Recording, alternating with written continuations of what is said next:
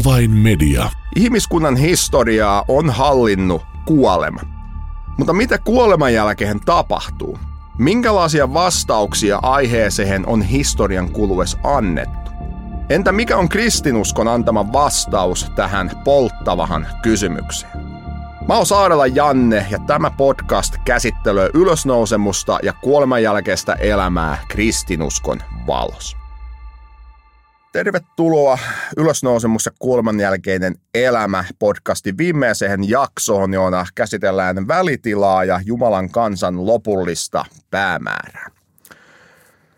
Jos aloitetaan nyt tiivistelemällä varsinkin tuota ensimmäistä jaksoa, niin ensimmäisessä jaksossa mä listasin viisi eri vaihtoehtoa, joita ihmiskunta on tarjonnut siihen piinaavahan kysymykseen, mitä kuoleman jälkeen tapahtuu.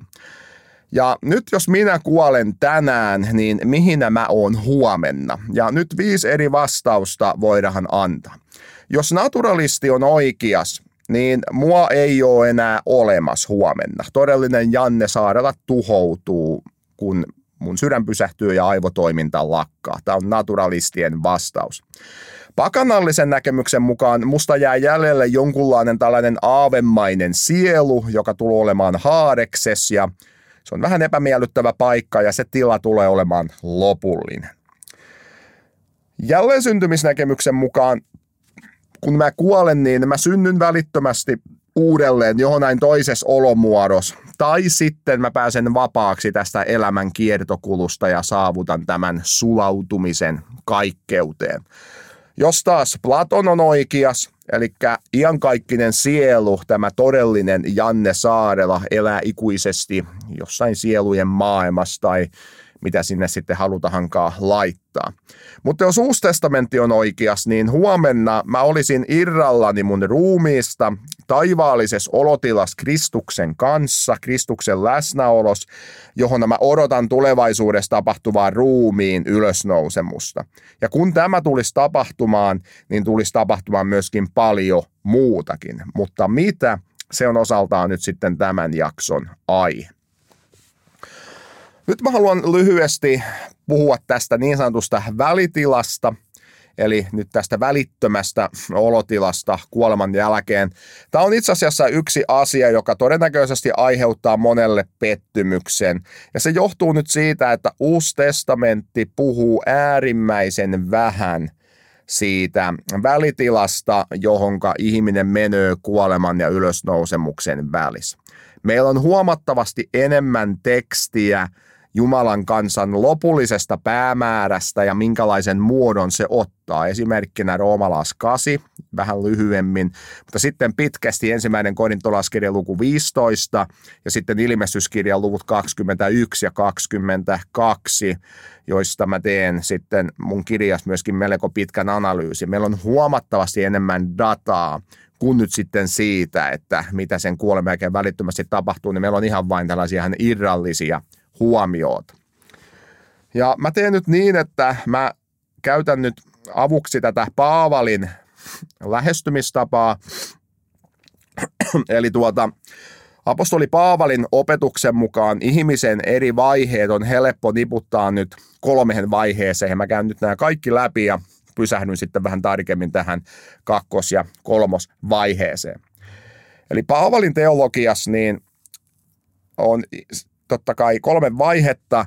Ja ensimmäinen vaihe on tämä meidän nykyinen olotila, kun meillä on maallinen ja heikko ruumis. Eli tämä on nyt olotila, kun mun sielu ja ruumis on tietysti yhdistynyt toisihinsa, mutta tämä tulee purkautumaan johonnan vaiheeseen. Esimerkiksi toisen korintolaskirjan luvun viisi alus, niin Paavali vertaa meidän nykyistä ruumista telttahan, joka on kivisehen rakennukseen verrattuna hyvin heikko heikko ja väliaikainen.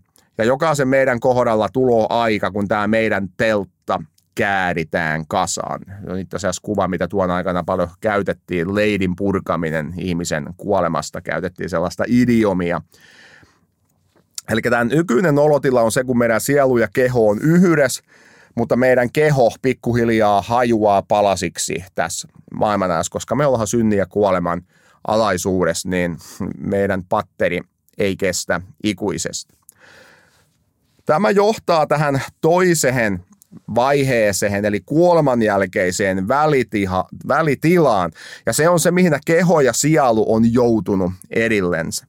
Eli tämä on se aika, kun me tulemme niin kuin olemahan sieluna Kristuksen tai Herran kanssa, mutta meidän ruumis on ikään kuin unessa, tai sitä käytetään sellaista idiomia, ja se odottaa ylösnousemusta. Tämä on muuten asia, mistä monet on vetänyt vääriä päätöksiä, kun Paavali 11.4.14 esimerkiksi puhuu unesta, niin Paavalilla ei ole mitään ajatusta sielun unesta, että ihminen on tiedottomuudessa unen tilassa. Tämä on mun mielestä täydellinen väärinkäsitys nyt näistä Paavalin tekstiistä, juutalaisista tekstiistä muutenkin. Pointti on siinä, että ruumista kuvataan ikään kuin nukkuvana siitä syystä, että se on maan alla, se on väliaikainen se olotila ja se odottaa siellä hetkiä, kunnes ylösnousemus tapahtuu. Ja meillä on nyt erityisesti kaksi sellaista tärkeää jaetta Paavalilta, johon hän jollakin lailla valaasoo sitä hänen ajatteluaan tästä kuolemanjälkeisestä niin kuin, ää, välitilasta. Ensimmäinen jae löytyy toisen korintolaskirjan luvusta 5 jakeesta 8, mihin Paavali sanoo, että mutta me olemme turvallisella mielellä ja haluaisimme mieluummin muuttaa pois ruumiista ja päästä kotiin Herran tykö.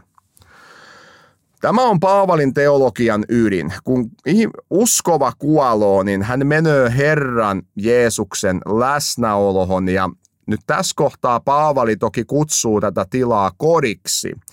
Mutta kuten mä mun kirjas nyt osoitan, niin Paavali ei kutsu tätä paikkaa kodiksi siksi, että hän on nyt taivas, joka meidän todellinen koti, vaan hän kutsuu sitä paikkaa kodiksi nimenomaan siksi, että Jeesus on siellä. Eli siis mä en, en allekirjoita henkilökohtaisesti näkemystä, että Paavali ei pitäisi tätä maailmaa kotina ja meidän todellinen koti on joku taivaallinen todellisuus, koska se on enemmänkin platonismia kuin juutalaisuutta. Mutta Paavali pystyy nyt käyttämään tällaista termiä siksi, että Kristus on siellä. Eli riippuu nyt siitä, missä Herra on, niin Paavali ikään kuin puhuu, että koti on sitten hänen läsnäolosnansa.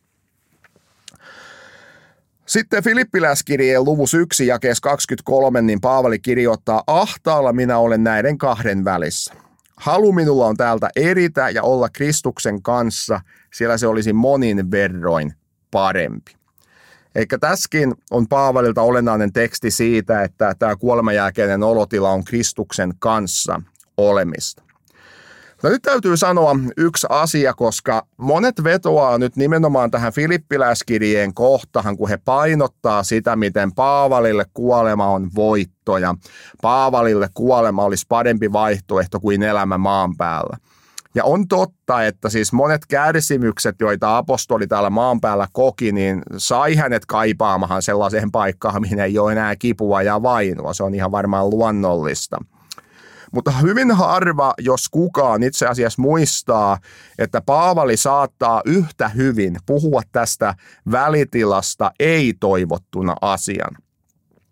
Jos me palataan sinne toisen korintolaskirjeen lukuhun viisi, josta mulla löytyy siis mun blogista tekstikritiikki tiistai, on tehnyt siitä tarkan analyysin, jos jotain sitten kiinnostaa vähän tarkemmin – niin siinä luvun viisi alus Paavali itse asiassa sanoi, että hän ei haluaisi riisuutua, eli olla halasti, vaan hän haluaisi pukeutua.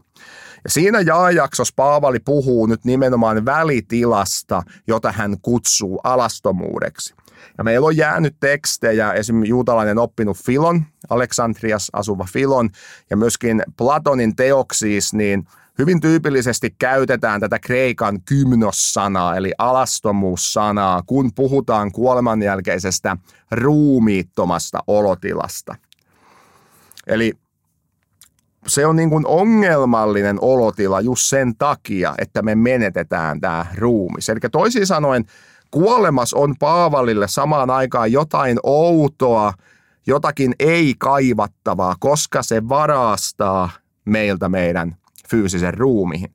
Ja siksi Paavali toivoo, että hän olisi elos, kun Kristus saapuu takaisin, että hän voisi välittömästi, ja suora käännös näistä kreikan sanoista, lisäpukeutua ylösnousemusruumiiseen. Tässä on muuten tässä toisen korintolaskirjan vitosluvus ja kes 2 ja 4, niin mikään käännös ei tuo tätä ikävä kyllä esille, mutta Paavali käyttää siellä kahta eri kreikan kielen sanaa, ja hän nyt tässä kohtaa painottaa lisävaatteen pukemisesta. Eli on siis eri asia, että jos henkilö on alasti, ja hän laittaa jotain vaatetta, kuten nyt alushousut ja teepaidan. Ja on toinen tilanne, että mulla on jotkut vaatteet, kuten mulla on nyt verkkarit, pultut käärittynä tietysti ja lyhythianen, mutta kun mä menen ulos, mä laitan lisävaatteet eli toppatakin. Paavali puhuu molemmista. Ja hän tarkoittaa sitä, että jos ihminen ehtii kuolla, niin hän on siinä mielessä alaston, hänellä ei ole mitään vaatetta, hän on ilman ruumista. Mutta jos henkilö on elos, kun Kristus palaa takaisin, hänellä on jotain ruumis ja nyt kun hän se muuttuu ylösnousemus ruumiiksi, niin Paavali käyttää kielikuvaa, että ikään kuin me vedetään nyt toppatakki päälle, me lisä pukeudutaan. Tämä on tosi harmi, että tämä meidän käännöksissä ei käy esille tämä asia, mutta Paavali tekee nyt eron tässä asiassa.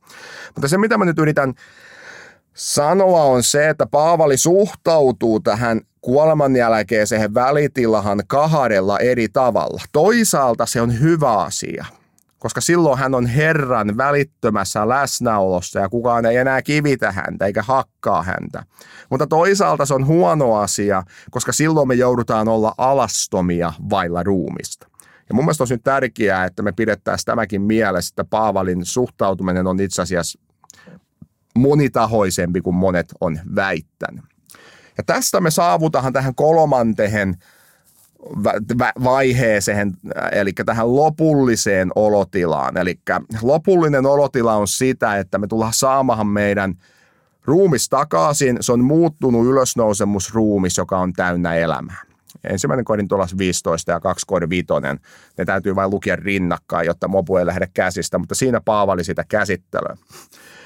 Ja nyt jälleen kerran yksi asia, mikä on ehkä jäänyt paljolti huomaamatta mun kokemuksen mukaan, niin Paavalin mun mielestä selkeän opetuksen mukaan tämä olotila, tämä lopullinen olotila, se käy käsi kädessä luomakunnan kanssa.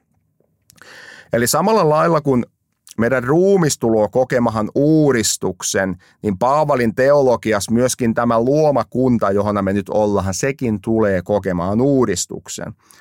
Ja kun tämä luomakunta lunastetaan, niin ihmiskunta olisi jälleen hallitsemassa tätä maailmaa, juuri kuten luomiskertomuksessa, miten meidät on asetettu, joskin yhdessä Kristuksen kanssa. Ja ehkä olennaisin opetus tästä aiheesta löytyy roomalaskirjeestä, Sieltähän voisi nostaa esille Roomalas 4.13, johon Paavali on muuttanut tämän Abrahamille antaman lupauksen, kun Jumala lupasi Abrahamille maan, niin Paavalin teologiassa se muuttaa kattamaan koko maailman. Jumala on luvannut Abrahamille koko kosmoksen, kreikan kielen kosmossana jakeessa 4.13 roomalaskirjeessä, että koska Jumalan kansa on nyt universaali, niin Jumalan kansan perintökin täytyy olla universaali. Ja sitten lyhyesti hän sanoo luvus 5 ja 17, että me tulemme hallitsemaan yhdessä Kristuksen kanssa. Mutta nyt mä menen tähän lukuun kahdeksan ja luen tästä jakeesta 18 eteenpäin. Sillä minä päättelen, että tämän nykyisen ajan kärsimykset eivät ole verrattavat siihen kirkkauteen, joka on ilmestyvä meihin. Sillä luomakunnan harras ikävöitseminen odottaa Jumalan lasten ilmestymistä. Sillä luomakunta on alistettu katoavaisuuden alle. Ei omasta tahdostaan, vaan alistajan, kuitenkin toivon varaan, koska itse luomakuntakin on tuleva vapautetuksi turmeluksen orjuudesta Jumalan lasten kirkkauden vapauteen. Sillä me tiedämme, että koko luomakunta yhdessä huokaa ja on synnytystuskissa hamaan tähän asti. Eikä ainoastaan se, vaan myös me, joilla on hengen esikoislahja, mekin huokaamme sisimmässämme odottaen lapseksi ottamista meidän ruumiimme lunastusta. Huomaa, mitä apostoli sanoo tässä tekstijaksossa. Hän sanoo, että luomakuntaa ei ole suunniteltu tuhottavaksi, vaan se on suunniteltu uudistettavaksi. Tämä luomakunta tultaas vapauttamaan. Ja jos sä haluat löytää tekstin, johon tämä maailma tuhotaan ikään kuin kosmisella liekin heittimeltä, niin sun on ihan turha lukia Paavalia, sä et löydä sitä mistään. Ja kuten mä mun kirjas osoitan pitkällä analyysillä, niin sä et löydä sitä edes toisen Pietarin kirjeen luvusta kolme, vaikka joiskin käännöksissä ikävä kyllä on, mutta siellä on vaikeaa kreikan kielen tekstivarianttia ja se alkuperäinen lukutapa, mitä siinä kirjeessä on alun perin kirjoitettu, niin ei itse asiassa puhu tällaisesta mitään, vaan siinä fokus on ihmiskunnan saamassa tuomios ja siten sitten uudessa taivaassa ja uudessa maassa. Mutta kakkos Pietari kolmosen kohdalta, niin se katkaa se mun kirjan viimeinen luku. No, tämä tapahtuma, mistä Paavali tässä nyt puhuu, se linkitetään Jumalan kansan ylösnousemukseen. Eli nyt Paavali sanoi ihan selvästi, että kun Kristus palaa takaisin ja ylösnousemus tapahtuu, se on se hetki, kun myös luomakunta kokee ikään kuin oman ylösnousemuksensa, koska sen pitkä odotus päättyy ja se vapautetaan kaikista niistä kahaleista, johon tämä luomakunta nyt on. Ja kuten nyt tämä meidän uutisten ilmastokriisit, mitä se on ollut jo vuosien ajan, niin tästä ainakin näyttää olevan suurin osa samaa mieltä, että jonkunlaiset kahaleet meidän luomakunnan yllä on. Ja Paavali toki sanoo, että vaikka ihmisillä on tässä oma rooli, niin lopullinen vastaus voi olla ainoastaan Jumalan oma asioiden puuttuminen ja väliintulo. No, Johannes-niminen profeetta kutsuu tätä ilmestyskirjan viimeisissä luvussa tietysti uudeksi taivaaksi ja uudeksi maaksi, mutta mä väitän, että heidän poittinsa on sama. Paavali ja Johannes on samalla aaltopituudella. Tämä luomakunta tulee kokemaan rajun muutoksen, uudistamisen, mutta se on silti sama luomakunta. Samalla tavalla kuin meidän ruumis tulee kokemaan rajun muutoksen, uudistamisen, mutta se on edelleen sama ruumis. Ja kaikki tämä on jo tapahtunut. Kaikki tämä on tapahtunut jo Jeesuksen kohdalla, jonka ylösnousemusruumis toimii prototyyppinä niin meille kuin nyt sitten tälle luomakunnalle laajemmassa mittakaavassa. Tämä on myöskin yksi tärkeä asia, jota mä yritän sitten kirjastani perustella tarkemmin, että Kristuksen ylösnousemus ruumis on, ruumis on niin kuin avaan myöskin tämän luomakunnan kohtalo kysymyksessä. Eli mun kirjan ytimessä on nyt samalla tosiaan se, että mä haluan tarkentaa nyt sitä, että kristityt alkaas puhumaan hieman tarkemmin siitä, mikä on Jumalan kansan lopullinen päämäärä.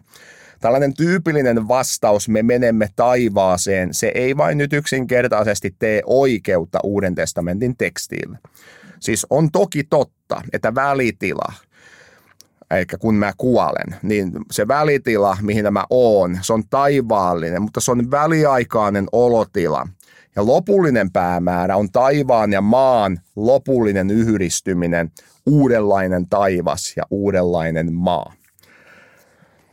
Ja nyt tähän lopuksi mä haluan vähän selittää tätä isoa kuvaa laajemmasta niin kuin raamattuteologisesta perspektiivistä käsin. Eli mä nyt päätän tämän Paavalin äh, rullauksen nyt siinä mielessä tähän. Eli nyt mä, mitä mä yritän tehdä nyt vielä tähän loppuun on se, että mun mielestä nämä ihmisen kolme vaihetta, tämä nykyinen olotila, meidän välitila ja lopullinen olotila, niin se käy käsi kädessä sen kanssa, mitään millä lailla raamattu kuvaa niin kuin tässä suuressa narratiivissa, suuressa kertomuksessa taivaan ja maan välistä suhdetta. Eli mä oon itse asiassa huomannut, mä oon löytänyt itseni viime aikoina miettimästä tätä asiaa enemmän ja enemmän. Eli just sitä, että miten meidän ihmisten kohtalo tai meidän ihmisten olemus on raamatun teologia sidottu laajemmin tähän koko luomakunnan kohtalohon ja taivaan ja maan väliseen suhteeseen ennen kaikkea. Eli nythän mä oon jo sanonut, että raamatullisessa kerronnassa ihminen käy läpi kolme vaihetta. Me eletään ensinnäkin maan päällä ruumiin ja sielun saumattomassa kokonaisuudessa. Se on vaihe yksi. Vaihe kaksi on se, että kuolema erottaa meidän ruumiin ja sielun. Mutta sitten vaihe kolme ylösnousemuksessa meidän ruumissa sielu yhdistyy jälleen ja niistä tulee saumaton, kuolematon ja kirkastettu kokonaisuus. Meistä tulee ihminen, joka ei enää voi kuolla. Ja tämä meidän kuolemattomuus perustuu Jumalan pyhän hengen toiminta. Jumalan pyhä henki valtaa meidät niin täydellisesti, että meistä tulee ikään kuin osa Jumalan omaa kuolematonta elämää. Meidät ikään kuin liitetään ikään kuin johdolla Jumalan omaan elämään, joka antaa myös meille kuolemattomuuden. Eli vaikka Jumalan henki on jo nyt tässä ajassa uskovilla, niin sehän on Uuden testamentin mukaan vain esimaksu jostain suuremmasta, mitä on luvas. Ja nyt siis se, mitä mä yritän nyt lähteä tässä selittämään, on se, että mikä on mielenkiintoista, että mun mielestä tässä raamatullisessa kerronnassa tämä sama kaava – kolmivaiheisuudessa se toimii laajemmin itse asiassa koko luomakunnan kanssa, taivaan ja maan välillä ja siinä, millä tavalla Jumala on läsnä tässä maailmassa. Ja annapa nyt mä selitän tämän raamatun suuren narratiivin tästä näkökulmasta ihan lyhyesti. Ensimmäinen vaihe alkaa tietysti luomisesta. Siellä on taivas ja maa. Ne on tavalliseen tapaan kaksi eri kokonaisuutta – mutta ne on toisaalta siitä huolimatta täydellisen yhtä. Ja miksi? Se johtuu siitä, että Jumalan läsnäolo on täydellinen paratiisissa. Jumalan ja ihmisen välit on täydellisesti kunnossa, ei ole mitään eroa. Siellä ei ole syntiä, eikä siellä ole siten kuolemaa.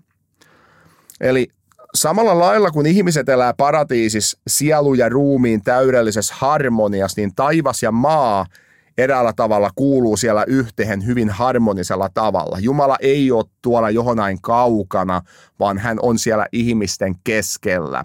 Hänen läsnäolonsa on siinä saatavilla. Tämä on se uh, raamatun vaihe yksi. Mutta sitten syntilankeemus aloittaa nyt sitten tämän vaiheen kaksi.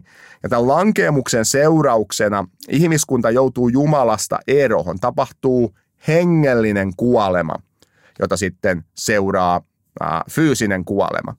Eli Raamattuhan siis kuvaa kolmenlaista kuolemaa, että ensin ihminen kuolee hengellisesti, menettää suhteen Jumalahan.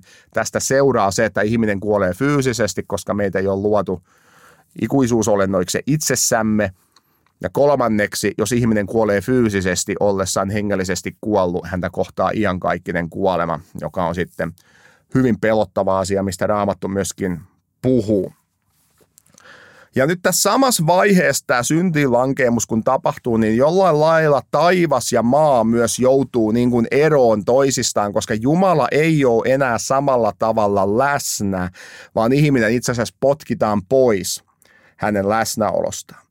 Ja nyt kaikki vanhan testamentin edes kerran lukenut, niin tajuaa, että raamatullisessa kerronnassa, kun se etenee, niin Jumalan läsnäolostahan puhutaan paljon, mutta Jumalan läsnäolo hänen kansansa keskuudessa keskittyy lähinnä ilmestysmajaan, joka rakennetaan Mooseksen aikana, ja sitten myöhemmässä temppelissä, jonka rakentaa Salomo. Ja näihin liittyen on olemassa kaksi äärimmäisen tärkeää tekstiä. Toisen Mooseksen kirjan viimeinen luku, luku 40, sieltä ne viimeisimmät jakeet. Ja ensimmäisen kuningasten kirjan luku 8. Kun sä laitat rinnakkain ne tekstit, niin sä huomaat, että molemmissa on sama pointti. Jumalan doksa, tämä on nyt kreikankielisestä käännöksestä tämä lainattu, mutta Jumalan doksa, joka tarkoittaa Jumalan kirkkautta tai kunniaa, se laskeutuu hyvin konkreettisesti sekä ilmestysmajahan että sinne temppeliin yksi kuningas kasis, ja jonka jälkeen Jumala on siellä kansan keskuudessa. Eli Jumala on saatavilla, hän on läsnä, mutta hänen läsnäolo on jollain lailla rajallista ja se on ikään kuin sidottu sinne temppeliin ja erityisesti temppelin kaikkein pyhimpään. Eli se on tällaisella Jumalan läsnäolo on niin kuin salatulla tavalla rajattua ja ainoastaan ylipappi sai mennä sinne kaikkein pyhimpään, hänkin vain kerran vuodessa. Ja Jumala joo on kansan keskuudessa, mutta se tila on kaikkia muuta kuin se luomisessa asetettu täydellinen harm- harmonia.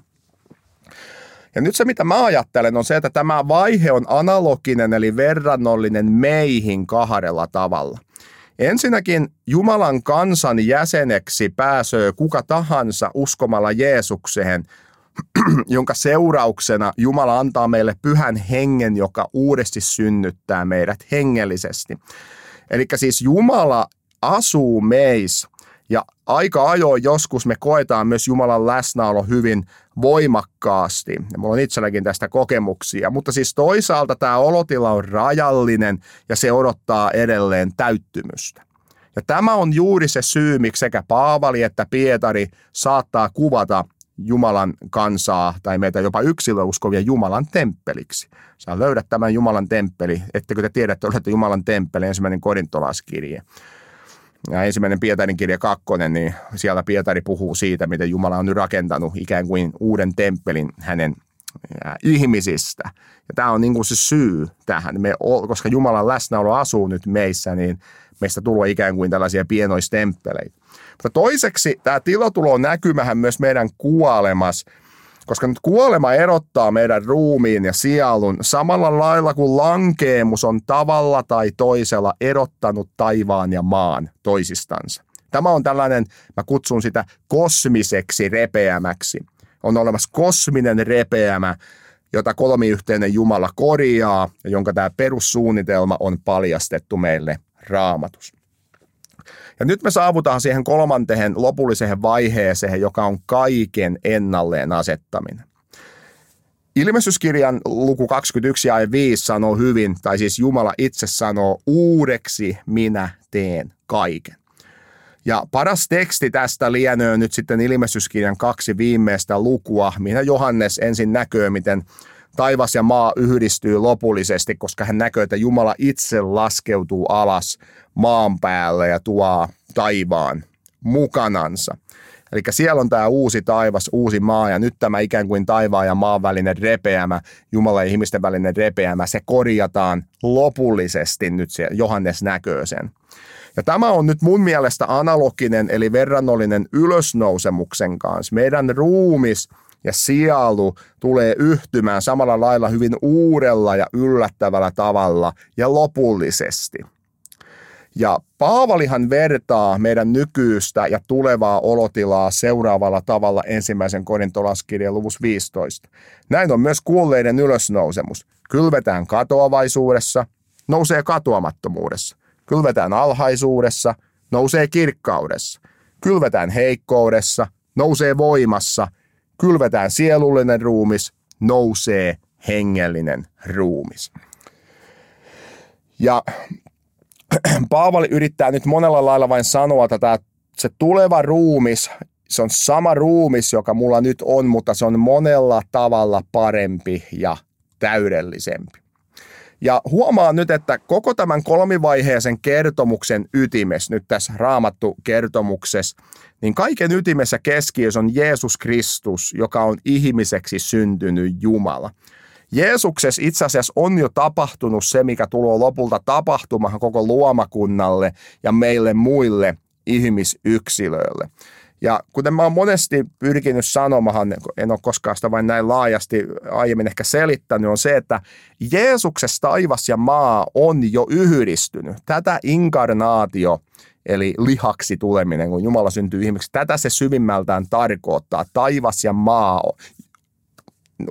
tulee yhteen. Jumala ottaa ihmisen muodon.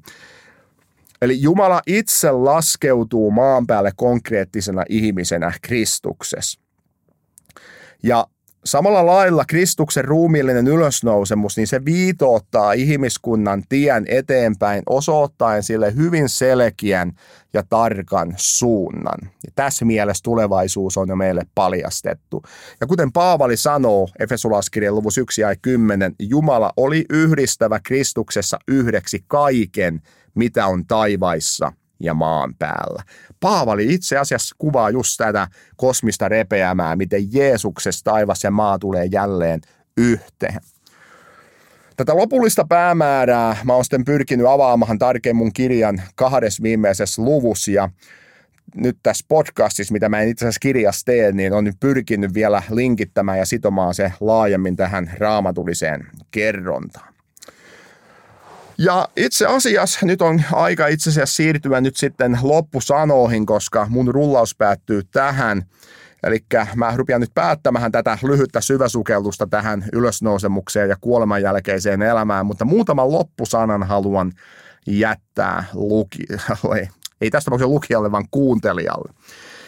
Mun ensimmäinen tällainen loppusana on erityisesti niille kuulijoille, jotka painii nyt tällä hetkellä elämässään erityisesti toivottomuuden kanssa. Jos joku teistä on syvällä, syvällä elämän myllerryksissä ja sulla on toivottomuutta, niin mä haluan sanoa ainakin teille, että Meillä on toivoa ja Uusi testamentti vakuuttaa meille, että Jumala ei ole hyljännyt meitä, vaan hän on itse asiassa tehnyt kaikkensa, että hän voisi pelastaa meidät. Ja mun kehotus kuulijalle on se, että turvaudu Jeesukseen, koska hän on ainut, joka kykenee tarjoamaan meille toivon tässä muuten toivottomassa maailmassa. Ja toiseksi, mikä liittyy tähän toivoon, on se, että kuolema on jo voitettu. Ja mä haastan kuulijoita – että tarttukaa kristinuskoon ja antakaa sen toimia vastauksena myös teidän ongelmiin. Ja nyt kun mä mietin näitä muita vaihtoehtoja, mitä ollaan käyty läpi, varsinkin ensimmäisessä jaksossa, niin naturalismi ei anna meille eikä se anna tälle maailmalle mitään toivoa. Se on se naturalismin haaste. Se ei pysty vastaamaan siihen odotukseen ja toivoon, mikä meillä on. Ja vielä vähemmän tämä maailmankatsomus ei pysty selittämään perimmäisiä kysymyksiä. Sillä on mitään kunnollista vastausta tämän luomakunnan alkuun ylipäätänsä, sen hienosäätöihin, moraalin todellisuudelle ynnä muuta. Pakanallinen näkemys, se taas jättää jäljelle toivottomuuden, koska se lukittoo ihmiset tällaiseen ikään kuin lopulliseen keskeneräisyyteen. Että siellä sä oot haarekses ja mitään muuta ei ole luvas niin se jos joku on toivotonta. Jälleen syntyminen, se kaatuu tällaisiin filosofisiin haasteisiin, se on filosofisesti niin järjetön näkemys, se ei pysy millään lailla kasas, mutta se ei edes itsessään takaa sitä, että elämän kiertokulku voisi koskaan katketa. Se vain puhuu siitä, että no, tämä on meidän tavoite, mutta ei siellä oikeastaan ole mitään takeita siitä, että se voisi koskaan tapahtua se samsarasta poistuminen. Platonismin ongelma on taas se, että se ei arvosta tätä materiaalista maailmaa eikä se anna riittävää painoarvoa meidän keholle. Mun mielestä kristinuskon vastaus on ihan omaa luokkaansa näihin ihmisen, ihmisten perimmäisiin kysymyksiin seuraavista syistä. Ensinnäkin kristinuskon perusväitteet, ne seisoo hyvin vahvasti perustellulla kivijalalla, kuten mä oon mun Järkevä usko-podcastin pyrkinyt lyhyesti selittämään. Toiseksi kristinusko se pystyy vastaamaan ihmisten intuitiivisesti tärkeisiin toiveisiin. Kuten siihen, että jotta me voidaan kukoistaa, me tarvitaan meidän keho – Tulo ihan mieleen siis ihan kun lukoo Homerosta, niin siellä on useampi kohtaus, minä nämä ihmiset itköö, kun he tapaa edesmenneitä rakkaita ja siellä yksikin yrittää halata omaa äitiä, mutta ei pysty. Se katuaa niin kuin savu hänen käsiensä välissä, koska ei ole enää sitä ruumista. Mutta mulle se näyttäytyy siltä, että Homeroksenkin teoksissa näkyy ihmisten intuitiivinen toive siitä, että todellinen elämä on kehollista elämää ja todellinen ystävyydestä nauttiminen on kehollisten ystävien välistä ystävyyttä. Ja sitä Homeroksen teoksia se ei koskaan pystytä ratkaisemaan, mutta Uusi testamentti ratkaisee tämän asian.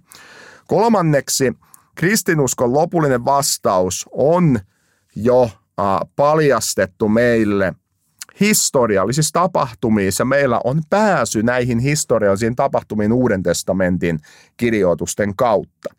Ja Kristuksen tyhjä hauta, niin se toimii vähän niin kuin Amerikan lippu toimii tällä hetkellä kuusi. Se on valtava symboli siitä, että joku on valloittanut tietyn paikan, mutta sen takana on silti oikea ja todellinen todellisuus. Siitä huolimatta se toimii valtavana symboli. No lopuksi mä tietysti toivon oikein antoosia lukuhetkiä kaikille teille mun kirjan paris, jotka sen aikoo hommata. Ja se on mun käsittääkseni myöskin ensimmäinen näin laaja ja näin montaa eri näkökulmaa painottava teos suomen kielellä, koska sen sivulla yhdistyy historia, teologia, apologetiikka ja filosofia, joten tarttukaa siihen ja toivon, että saatte siitä mahtavan lukukokemuksen, mutta kiitos kaikille, jotka on tässä lyhyessä podcastissa ollut mukana ja mä toivotan tuttuun tapahan kaikille Jumalan siunausta. Se on moro. Avainmedia. Janne Saarelan kirja Ylösnousemus ja kuoleman jälkeinen elämä on nyt ennakkotilattavissa osoitteesta aikashop.fi. Jos tilaat kirjan nyt ja kirjoitat kampanjakoodin sanan ylösnousemus – niin saat kirjasta yli 20 prosentin alennuksen. Alennus on voimassa vain rajoitetun ajan. Toimi heti.